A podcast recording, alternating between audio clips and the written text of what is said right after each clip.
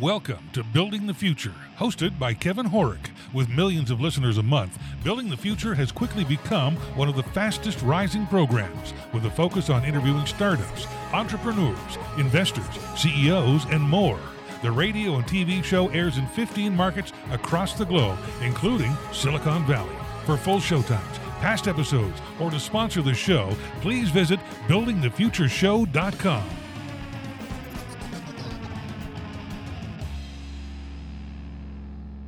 Welcome back to the show. Today we have Mike Fitzsimmons. He's the co founder and CEO of Crosschq. Mike, welcome to the show. Thank you so much for having me. Yeah, I'm excited to have you on the show. I think what you guys are doing at Crosschq is very innovative and cool and very much needed in the space. But before we get into that, let's get to know you a little bit better and start off with where you grew up. Yeah, so I I actually uh, moved around quite a bit. So I and I'm not sure that I have grown up yet. Um, hopefully, but I but I will that tell is you, key. I, am uh, so son of immigrant parents uh, who, when they came to this country, I was I was the youngest of four. Um, Wow. uh, so I was actually born in Nashville, Tennessee, but uh, we moved around quite a bit. So um, where that where I, where I landed for the longest period of time was outside of Boston, Massachusetts, in a little town called Concord. Okay. Uh, and then after that, moved again for high school uh, to Virginia, to Richmond, Virginia. So somewhere between Nashville, uh, Boston, and Richmond is where I would, uh, where I would, where I, where I would say I grew up. very cool. So you went to college. What did you take and why? Uh, so I majored in economics. I went to a, uh small liberal arts college. I actually went there because uh, I was uh, invited to play soccer. Oh, nice. Um, and I took economics because at a small level arts college, the curriculum is not nearly as uh, diverse as I would have liked. Uh, it was Ah. the closest thing I could get to a business major. Okay. Um, but in retrospect, turned out to be a turned out to be a good move. Very cool. So you get out of college, walk us through your career and maybe some highlights along the way up until coming out or coming up with the idea for Crosschq, and then we'll get into that. Awesome. Yeah. So I, I- knew very early I was a, I was a much better worker uh, than I was a student. And so Okay. um, throughout my college experience, I was always working um, for sure, you know, whether it was summers, uh, getting internships, uh, as well as even during my, my kind of holiday breaks. And I worked for a company called Circuit City for all four years of my college Oh, uh, cool. Circuit City was actually headquartered in Richmond, Virginia, and at the time was a you know super innovative you know retailer. For many of your audience, they may not even know who this company is, but they were they were Best Buy before Best Buy existed. Um, so you know, twelve billion dollar company in the consumer electronics retail space, and I got into a really cool group there uh, out of college in their corporate development uh, side of the house.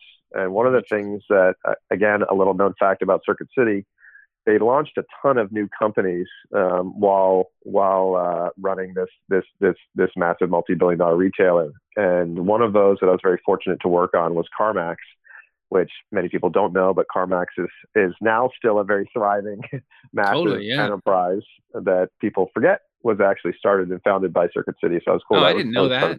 That's interesting. yeah, very neat. So I got my initial exposure then to the to the uh, you know sort of the, the the traditional big company stuff and learning how to do all that, but then also got exposure to the startup within the big company, which was really where I got my initial chops around how to go you know be an entrepreneur and go take a business from kind of cradle to to full development. Interesting. Okay. So, how did you come up with the idea for Crosschq and what exactly is it? Yeah, and not to bore even further, but just to connect No, the no, dots. When I when I left during the dot com boom, I was actually uh, recruited to come out to a company in the Bay Area that was in the e-commerce space. Uh, I came out to run product for this organization. This company was called Something Now, which we actually sold to CNET. Nice. Um, and then after CNET, I started my first uh, company, which was a company called Delivery Agent. And Delivery Agent was pretty neat idea of enabling consumers to buy products they see while they're watching television shows and movies. So Okay. it was, uh, I'm watching Brad Pitt in Ocean's Eleven, and I want his sunglasses. How do I make that happen? So Very had a good run with that organization. I ran that company for about 10 years. Uh, we got it to just under 200 million in revenue, and we were actually planning for an IPO. And one of the things that um, we experienced in that process was some challenges as it relates to uh, making hiring decisions. And uh, we, uh, my co-founder and I, Pete Getner, he was an investor and on my board at that time. Um, we we both kind of learned from that experience just how tough it is to to sure. optimize your hiring decisions and just how little data there is out in the world to help high growth organizations make the best decisions, um, both for, for, for the organization and, and for the talent that they're bringing on. So, at the end of the day, that was the inspiration for starting Crosschq. Uh, was really that real real world experience that Pete and I had, and we looked at each other and said, "Hey, let's go fix this." And so we launched Crosschq in 2000 and or started to raise a little capital for Crosschq in 2018. Really kind of brought the product to market in kind of mid 2019, and then here we are today um, with a, a pretty cool high growth high growth company. Interesting. Okay, so what? How did Crosschq launch, and how has it evolved to what it is today? Yeah. So what was really cool, and from the perspective that we had initially, we said, hey, one of the big gaps in the hiring market is this this really getting to know your candidate before you make the hiring decision. And totally. you think about what the currency is that has been used for the last, you know, several decades. It was sort of the resume, which we kind of all know uh, how how archaic that that is. Then it's LinkedIn, which we also know is kind of an unbalanced um, view. It's all kind of candidate driven. And then there's our interviews.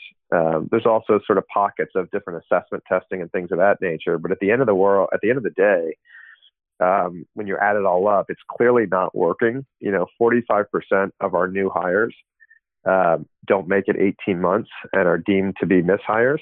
And if you just think about that and zoom out wow. for a moment on how impactful that is to organizations and how much it costs them to train, to recruit, uh, et cetera, if you think about the impacts to culture and productivity when you make a mishire, um, and you then also think about from the talent's perspective, and the individual that you hire, just how disruptive it is to their life. It's not good for them either, right? So when you put all that together, you realize there's a big, big problem here. So what we set out to do with Crosschq in the first phase was to kind of reimagine and reinvent the process of doing reference checking. Uh, making that much more human, making that much more balanced and transparent to both candidates and companies, but take it to the cloud, use artificial intelligence, do it in a modern way that's mobile friendly and user friendly, but at the end of the day, helps get better insights to the company to make sure that the hire they're about to make is going to be a long-lasting, thriving employee for their for their team. Right. So that was sort of the phase one product was this reimagined version of the reference check. Uh, we call this the Crosschq 360.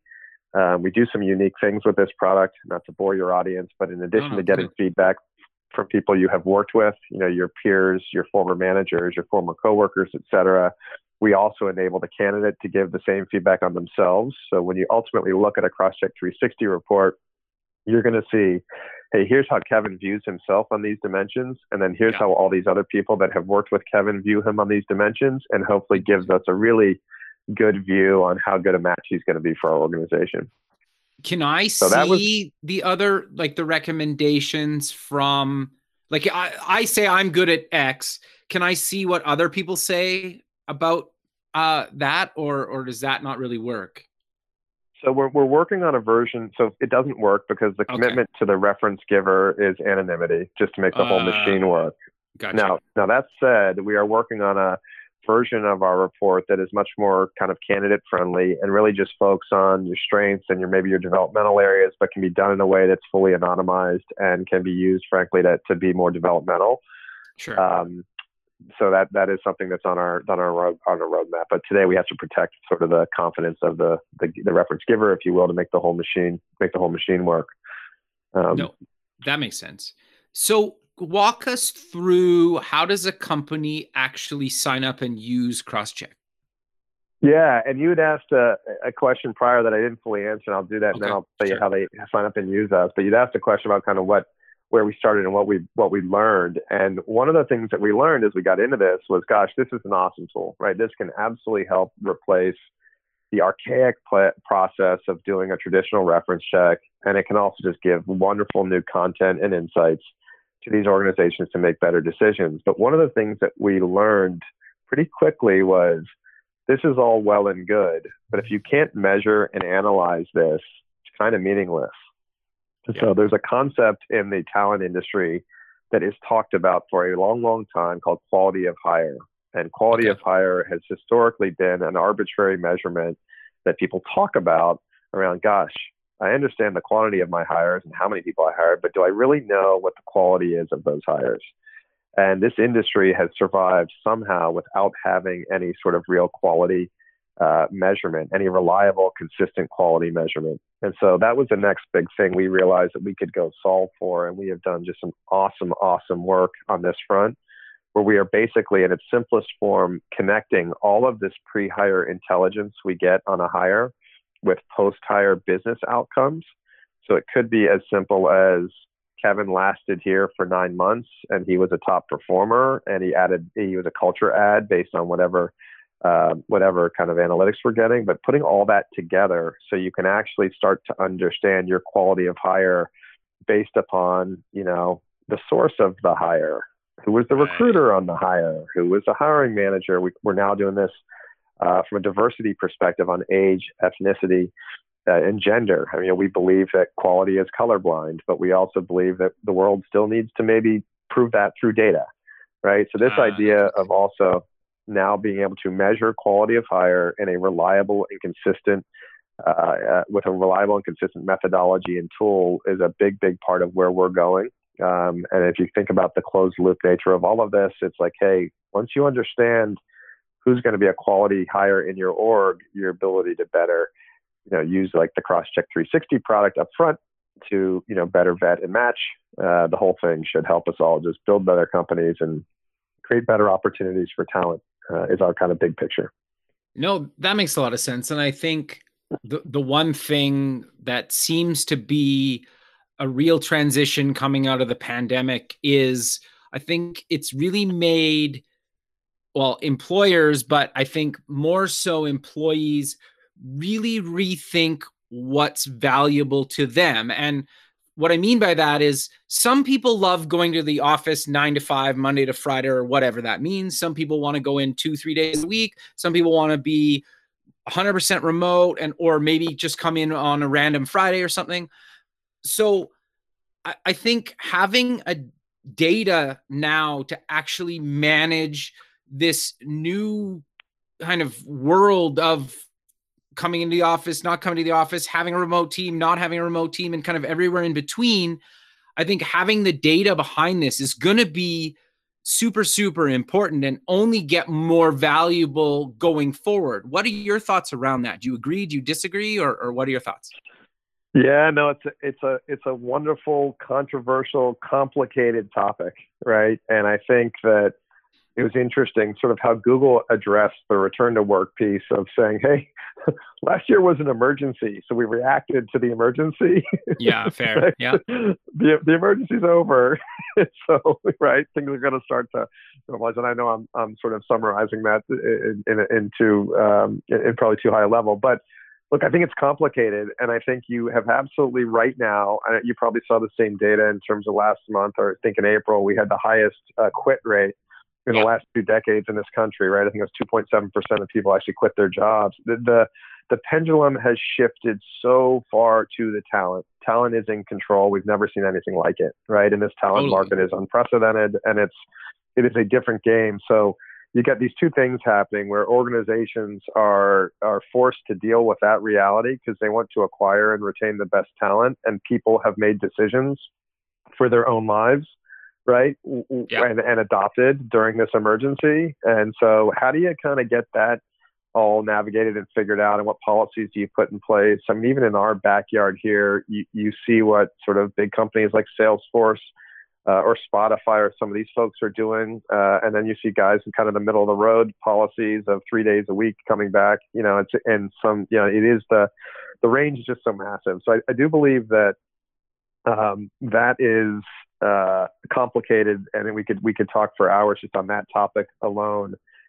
all that said, though, I think that this quality of hire piece and quality at the end of the day, we have to be achieving business outcomes, right? Sure. And and the second we take our eye off of that ball, these things don't work. And and this will come back on the other side. That that it will get tighter. The market will slow down. It will cool off. You're seeing a little bit of it now.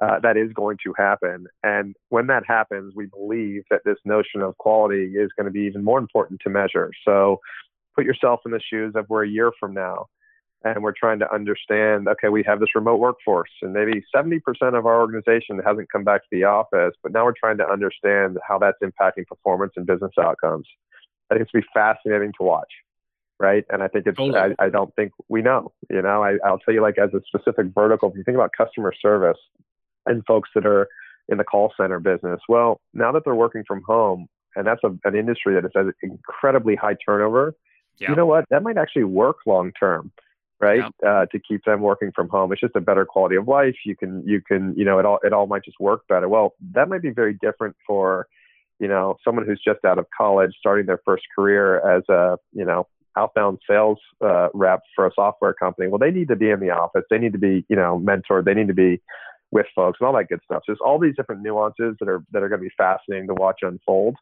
Um, and I don't think any of us know the answers. We're all going to do our level best and do what's best for our organizations. But at the end of the day, it all has to map back to the business outcomes, right, for this to work. Uh, and the second those things start slipping, I think you're going to see companies reacting. Yeah, that's interesting. I, I think the, the thing that's interesting to me about the whole kind of shift is I think in a lot of cases for certain industries, things were very broken. And I think the pandemic pushed it to one extreme. And I'm very curious to see how much kind of comes back because I think in, in certain cases, certain types of employees will mm-hmm. do better remote, some will not, some need a hybrid thing. And so being able to have the data to figure out what types of person that candidate is and and the job role that you're kind of expected of them whether they can be in the office 5 days a week or 3 days a week or 100% remote or some combination of all those things is actually going to be really powerful right I believe so. Eh, you know, it's really interesting too. I think about we have a, a gentleman on our board, our advisory board named Brooks Holtom, and he's a PhD, one of the top thinkers around the whole concept of retention and, um, and of employee retention. And it was so interesting. I remember that one of the first conversations I had with him because he, he has studied this thing to no end.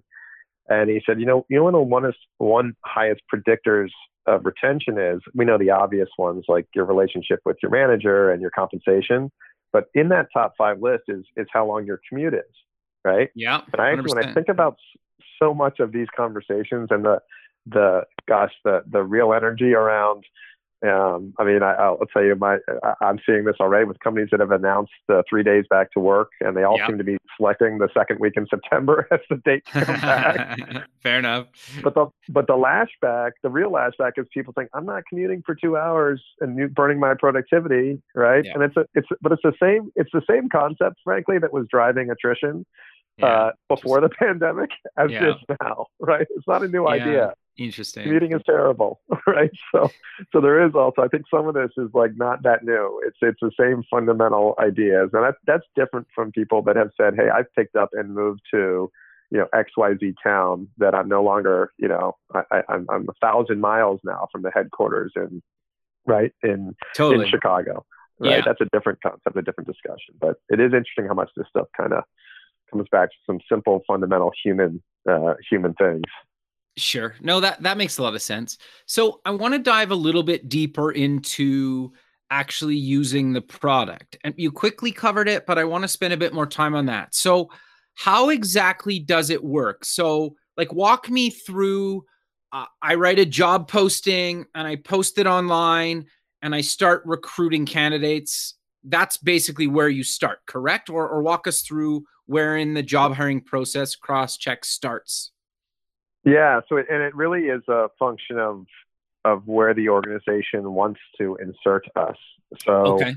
uh, hiring workflows vary based upon different organizations, and so we have. Um, and at the end of the day, what we're really trying to do is just give you additional insights into this candidate to help you make sure you're making the right decision, right, for okay. you and for them. So that can start very early. We have some organizations that start the cross-check process, you know, post your application, maybe post your first phone screen, but okay. pre your first interview, right. because it can make in- interviews that much more impactful. I.e., if I know this about Kevin in advance of the interview, I can go deeper on the things that I, I, I want to go deeper on. And I don't need to waste my time on some of the other stuff that because I feel pretty good about uh, the insights I've gotten. So it can be used as early as as in, as that. It can also be used confirmatory tool.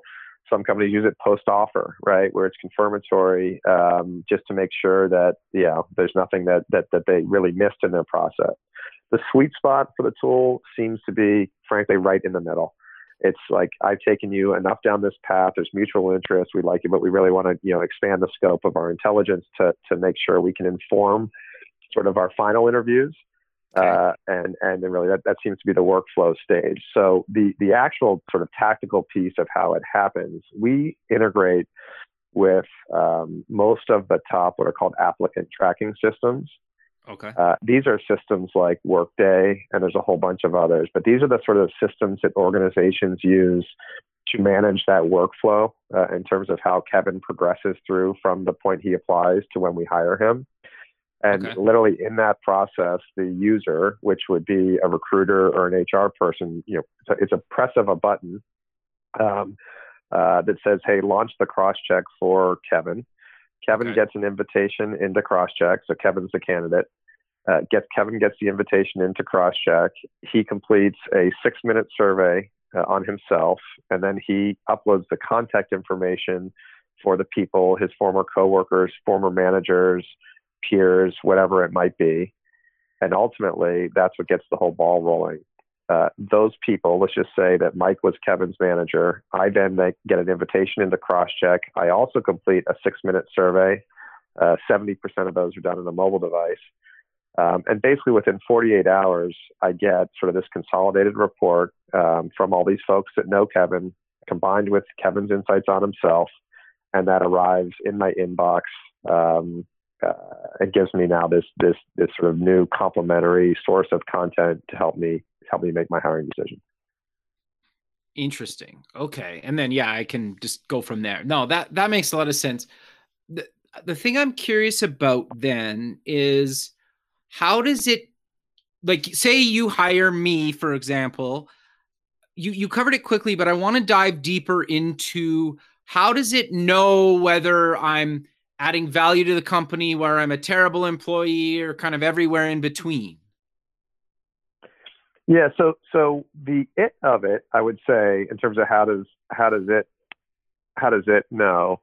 I mean, the the it's all data, right? And it's all you would think this isn't that complex because companies do things like performance reviews, and companies yeah. have their own HR systems that help them track how long did you last, um, but but but no one's put all that together. And although right. this might seem extraordinarily complex, it's really a function of connecting all that pre-hire data that we had on Kevin with now post-hire data, which could be as simple as did he last? Did he make right. it 90 days? Did he make it 180 days? Right? It could be performance. Like what was his performance review? Companies are getting. We have a thing. We have a a pulse survey that we send out every 30 days to your manager and to you as the employee um, that basically it's like, hey, Kevin, how's your experience at the new company? And to your manager, it says, how is Kevin performing? Right. Because we really want to detect early in that life cycle, you know, is he going to be a quality hire? And if so, we need to we need to we need to make sure we're investing in him properly. Or if there's some, it doesn't seem to be working out, we got to do something about it, right? Like quickly, right?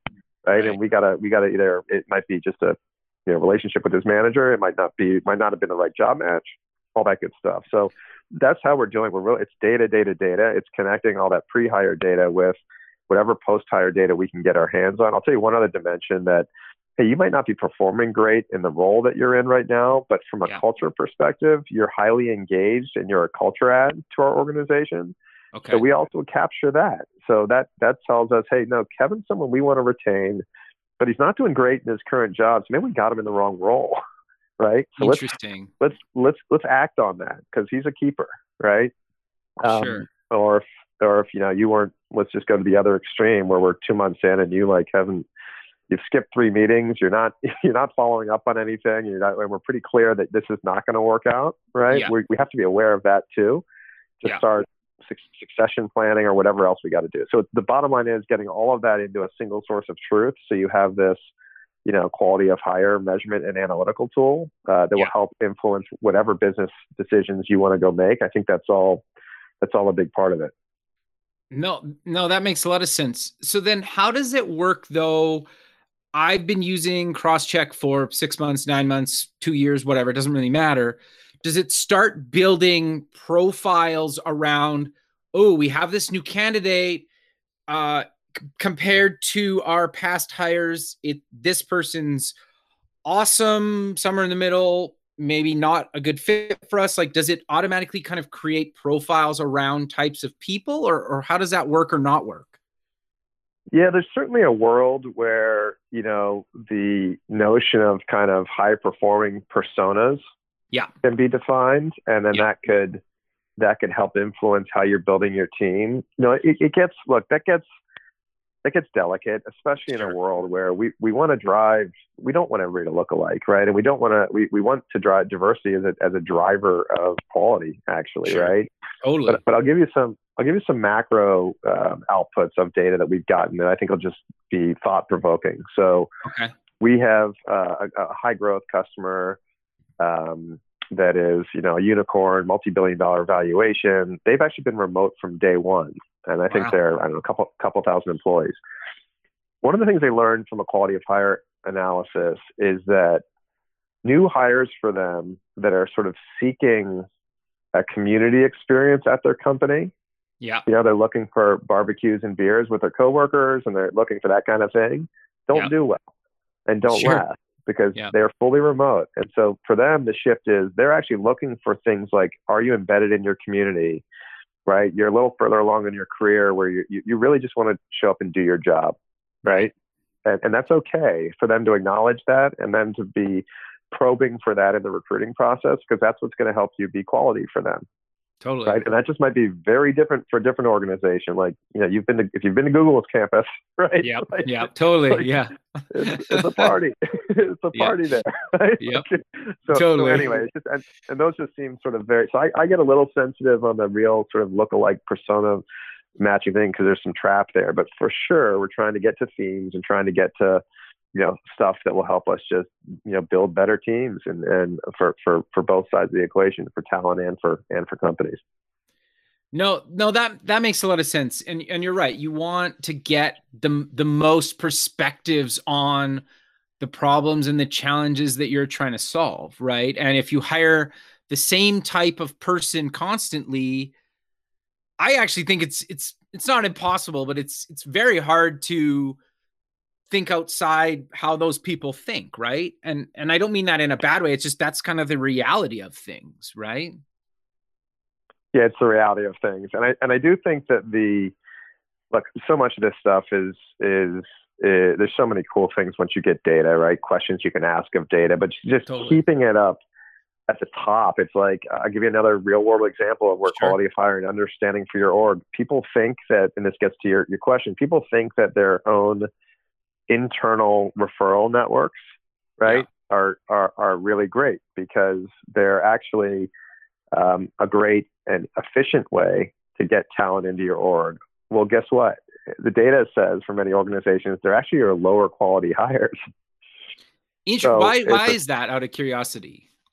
Well, it, de- it depends on what. Uh, I mean, think about the incentive structure that the organization might have, and enough. it's like, look, if if I'm making twenty grand to refer an engineer into the company, right, as an internal Ah, referral yes. bonus, 100%. who knows, right? Yeah, but the, but it's but but what's as important is just to be able to say, huh, that's interesting. Why is that, right? And Yeah. understand, are we, or or maybe part of that might be that we're overly relying on the right the the internal employee that gave that reference, So we don't really have a, a proxy for what's what's the performance of that internal employee that referred the person. So there's just the, the bottom line is there's all kinds of stuff, but until we get these questions, like even until we get the data in front of us, we can't even ask the questions, right? No, and that's, yeah. it's, it's amazing.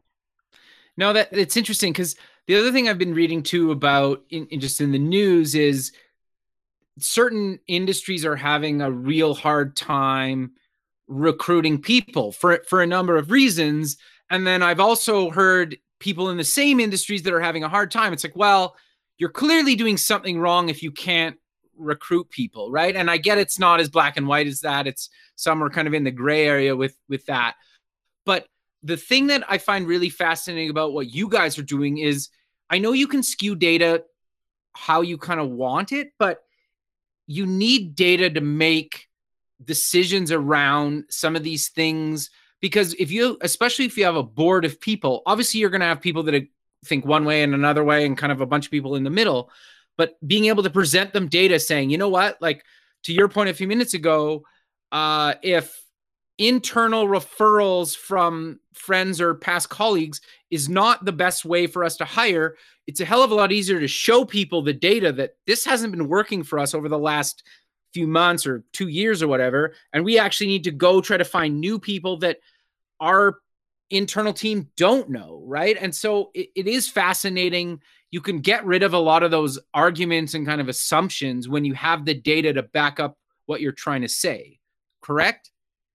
Yeah, I think so. And at the end of the day, I always use this simple analogy just in terms of my own company around. Sure. You've got li- you've got limited calories in a day. We're all trying to do right. our job, right? And yep. so we're going to burn calories, and we want to just burn our calories in the right places, right? Sure. And so any way we can do that. I think that's that's what it comes down to at the end of the day is optimizing this stuff. I'll, I'll give you another one because it, it's more it's topical too. Just another data insight that is sure. might might trigger some dialogue. But but another great output of this sort of quality of hire analytics, we have a client who was doing a good job of their diverse hiring initiatives and trying to and getting there, but they they couldn't keep um, their their hires from underrepresented groups. And it wasn't until it was literally like you could map the inflection point. And a big part of this was an inclusion conversation. It was yeah, I show up at a company and I might be from an underrepresented group, but there's no one else in this company that looks like me or feels like ah. me, and so I just don't feel comfortable here, right? And then, and they turn they turn over quickly.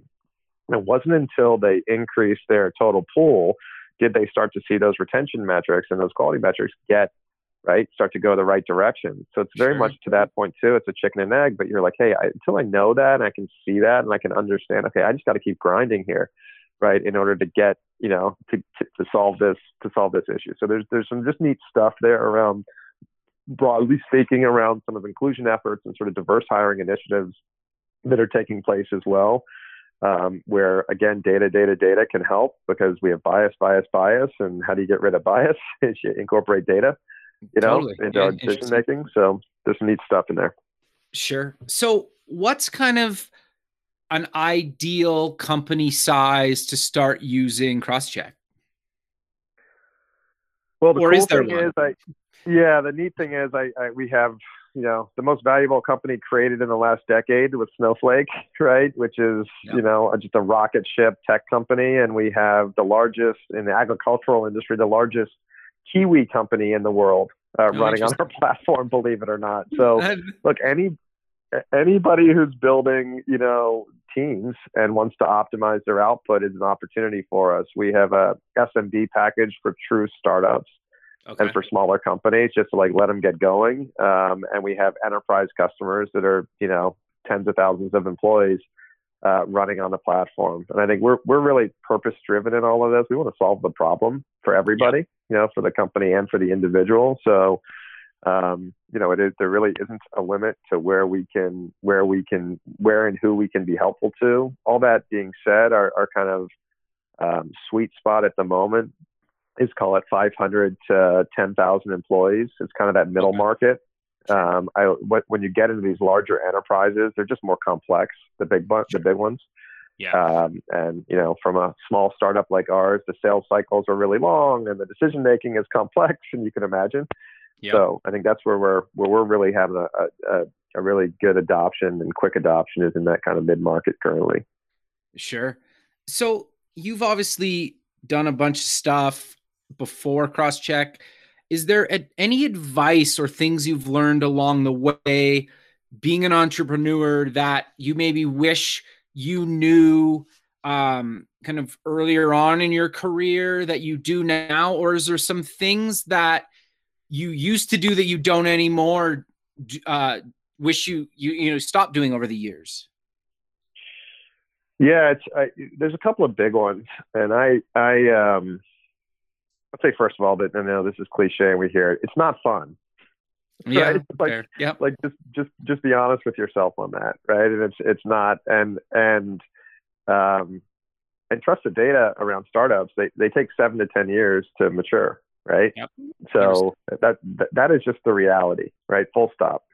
And so uh, certainly there are fun parts of it, and there's the, the, the highs are high, but, but, the lows are really low, and there's a lot of lows, right? And so you have to just make sure you're wired for it. I really do believe that, um, and and and accept the challenge, wholeheartedly accept the challenge. I think the the other piece that that for me are kind of my guiding principles, and I also um, and a partner in a, in a venture fund, so I do a fair amount of investing as well. But the I, I, there's two really simple things. I say team and TAM, team and TAM, and I say it over and over and over again. Okay. And I and I think that uh, the right team, right, and a big enough addressable market, yeah, you got a shot. Um, yeah.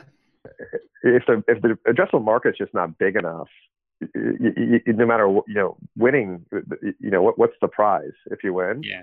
Yeah. Uh, for something that's really really hard and the part, though, to answer your question, that I've probably matured most on is the team part. I think earlier in my career, I just probably felt like um, I could find a way through, and I try. Yeah, I just probably put too much on myself and didn't didn't trust enough. I think that was probably a blind spot for me. And as I got to be a better leader, was to really, really, really prioritize the team. Interesting. And you know, trust the team and acknowledge you're not getting there without a winning team. You're just not. It's not going to happen. So 100%. those are my those are my two big ones. Is that kind of team and TAM, and that's the, the the piece that I think I've grown the most on is understanding the team component of it and how to both recruit and retain, and also you know set set set the team up for success.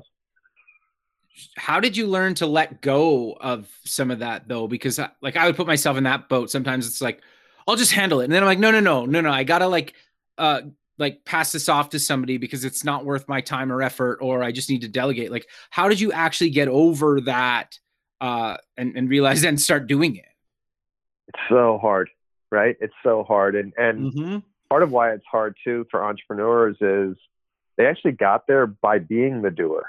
Totally. Right? Part of what got yep. you so great is because you're like, I see a problem, I fix it. I see a problem, I fix it. Right. And yep. I think I'm capable of fixing any problem, you know? Yep. So it is a, it's really hard. It's a very human, hard thing. And I know you as an entrepreneur as well, you, you, you obviously live, live it too. It's just a hard thing. And so it is, it is just awareness uh, uh, that for me, and I have to literally still consciously uh, do that and consciously stand down and bite my lip and just say, Hey, this is okay right? This is okay. And then we're adding a whole bunch of new hires to our team, and it's a younger generation of leaders, and I'm excited to see them grow and become, you know, become the next generation of leaders. Um, but it was, you know, I, I, I, not for the faint of heart, but Pete and I both, uh, we're kind of older entrepreneurs in the grand scheme sure. of things. Sure, right? sure. We're not, yep. we're not post 25. You know, post 25, man. We're like, you know, we're old. And so, and we're and and that is a big thing. And i think so part of the mental shift for me on that is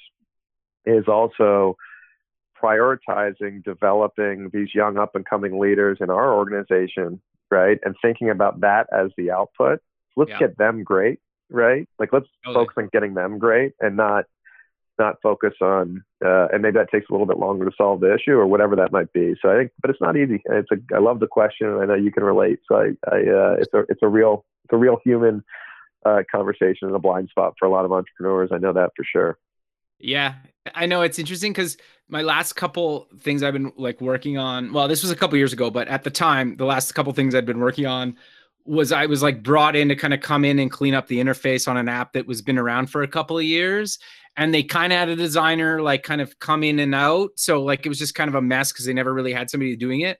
And one of my good buddies, known him forever, was basically like, how does it feel to like be the old guy to come in and like clean up all the like young guys kind of stuff? And I just kind of was like, yeah, it's just interesting, right? Like just that shift. The t- then when you notice that, you're like, yeah, I'm at least a decade older than everybody here now. It's it's kind of an interesting, it's an interesting thing, but and I don't know, like I'm fine with it. Uh, um, but it's just it's interesting, right? And it was one of the first times I really noticed that.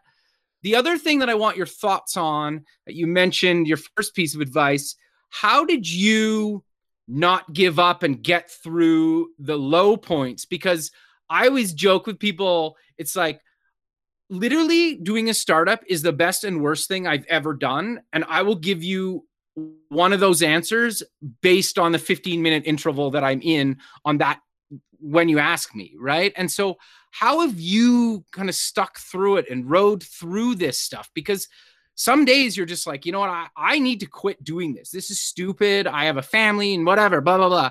There's a number of reasons. Like, how have you gotten through and persevered for so long? Yeah, I think um, I, I think the first my my first true one that I started, and that was a decade long journey that was just pure determination. I saw no other option, right? I sure. just I just saw no other. I was literally it was just that. It was just just grit, grit, grit. Don't quit, don't quit, don't quit, right? Um, and I was probably so young at, or younger at that stage where I, I didn't even know uh, enough to know that maybe I should have should have should have uh, maybe gone a different direction early. I just didn't know. I didn't see that sign, so I, I don't even know tactically how I how I did it. And I don't think it was a very healthy part of my life, to be honest with you, just in terms of um, you know the the the mentality of it. I think coming to this situation uh, was just just signal detection, early signal detection is so critical, right? And this is part of your question about sort of advice to entrepreneurs or what have you that thing of fail fast, fail fast, yeah. fail fast is yeah. so critical. And I was not good at it earlier and really good at it now.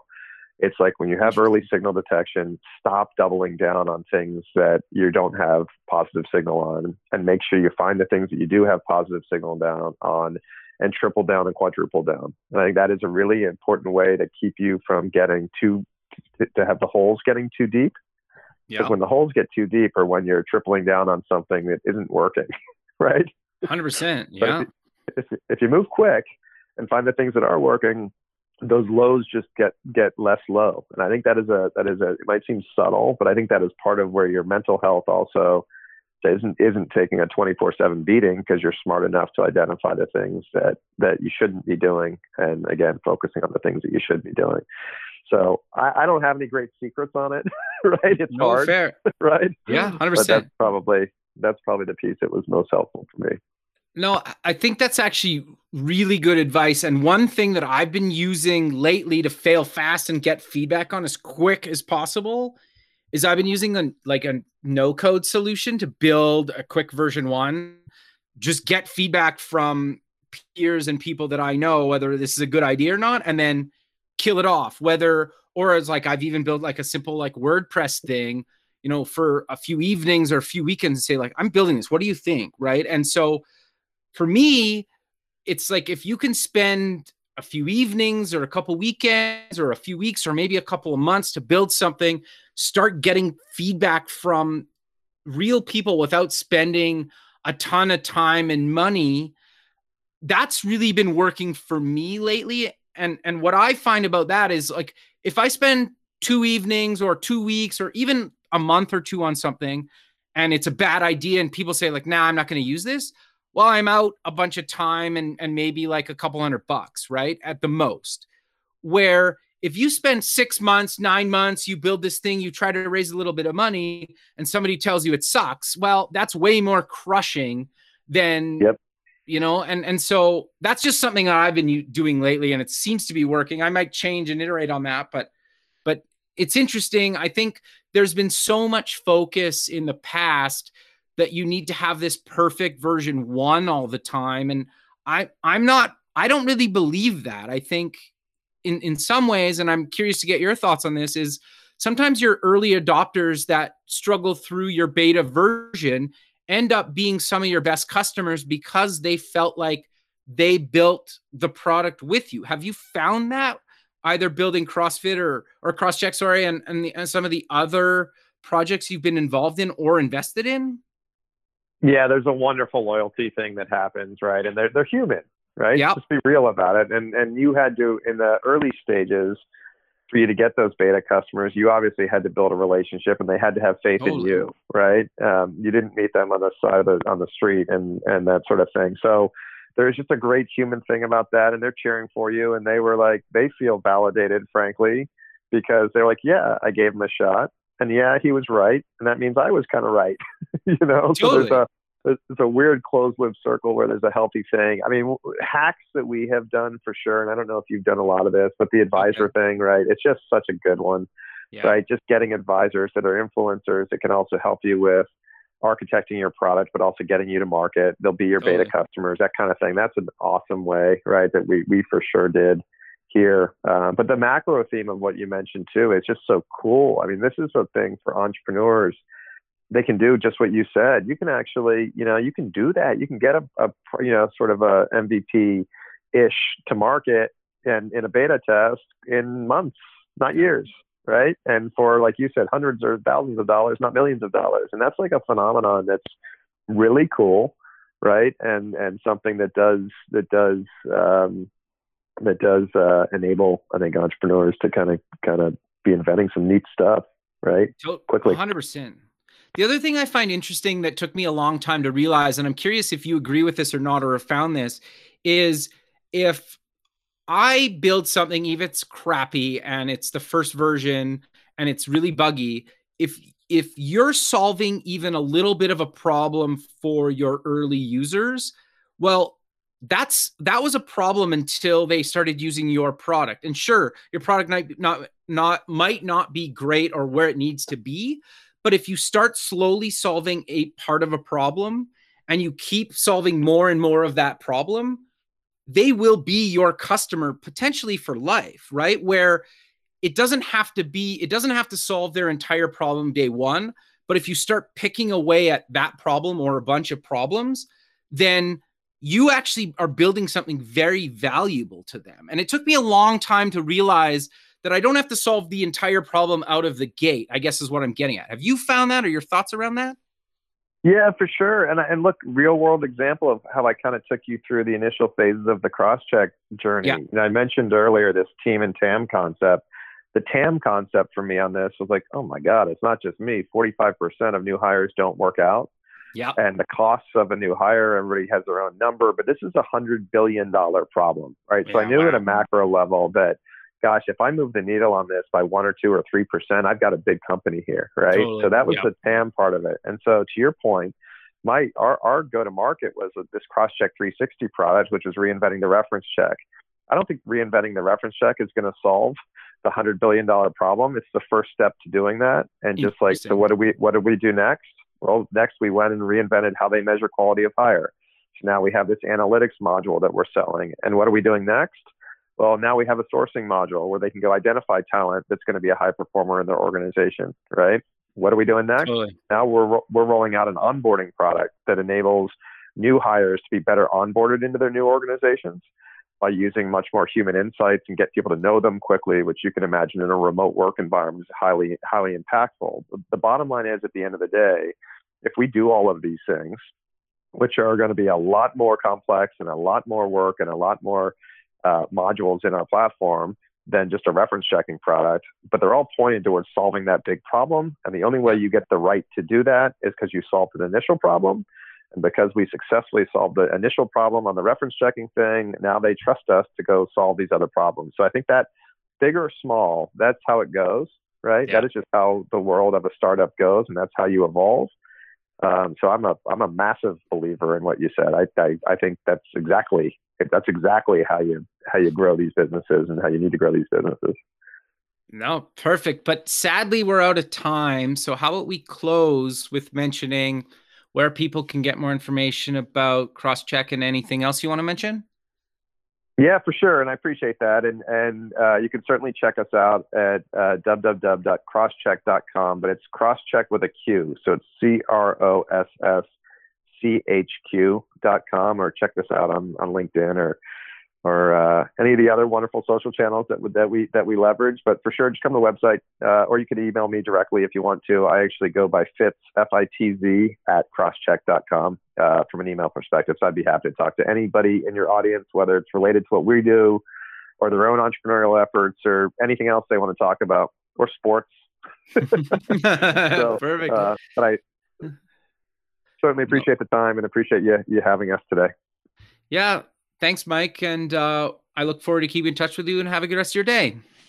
All right. Talk to you. All right. Thank you. Okay. Bye. Welcome to Building the Future, hosted by Kevin Horek. With millions of listeners a month, Building the Future has quickly become one of the fastest rising programs with a focus on interviewing startups, entrepreneurs, investors, CEOs, and more. The radio and TV show airs in 15 markets across the globe, including Silicon Valley. For full showtimes, past episodes, or to sponsor the show, please visit buildingthefutureshow.com.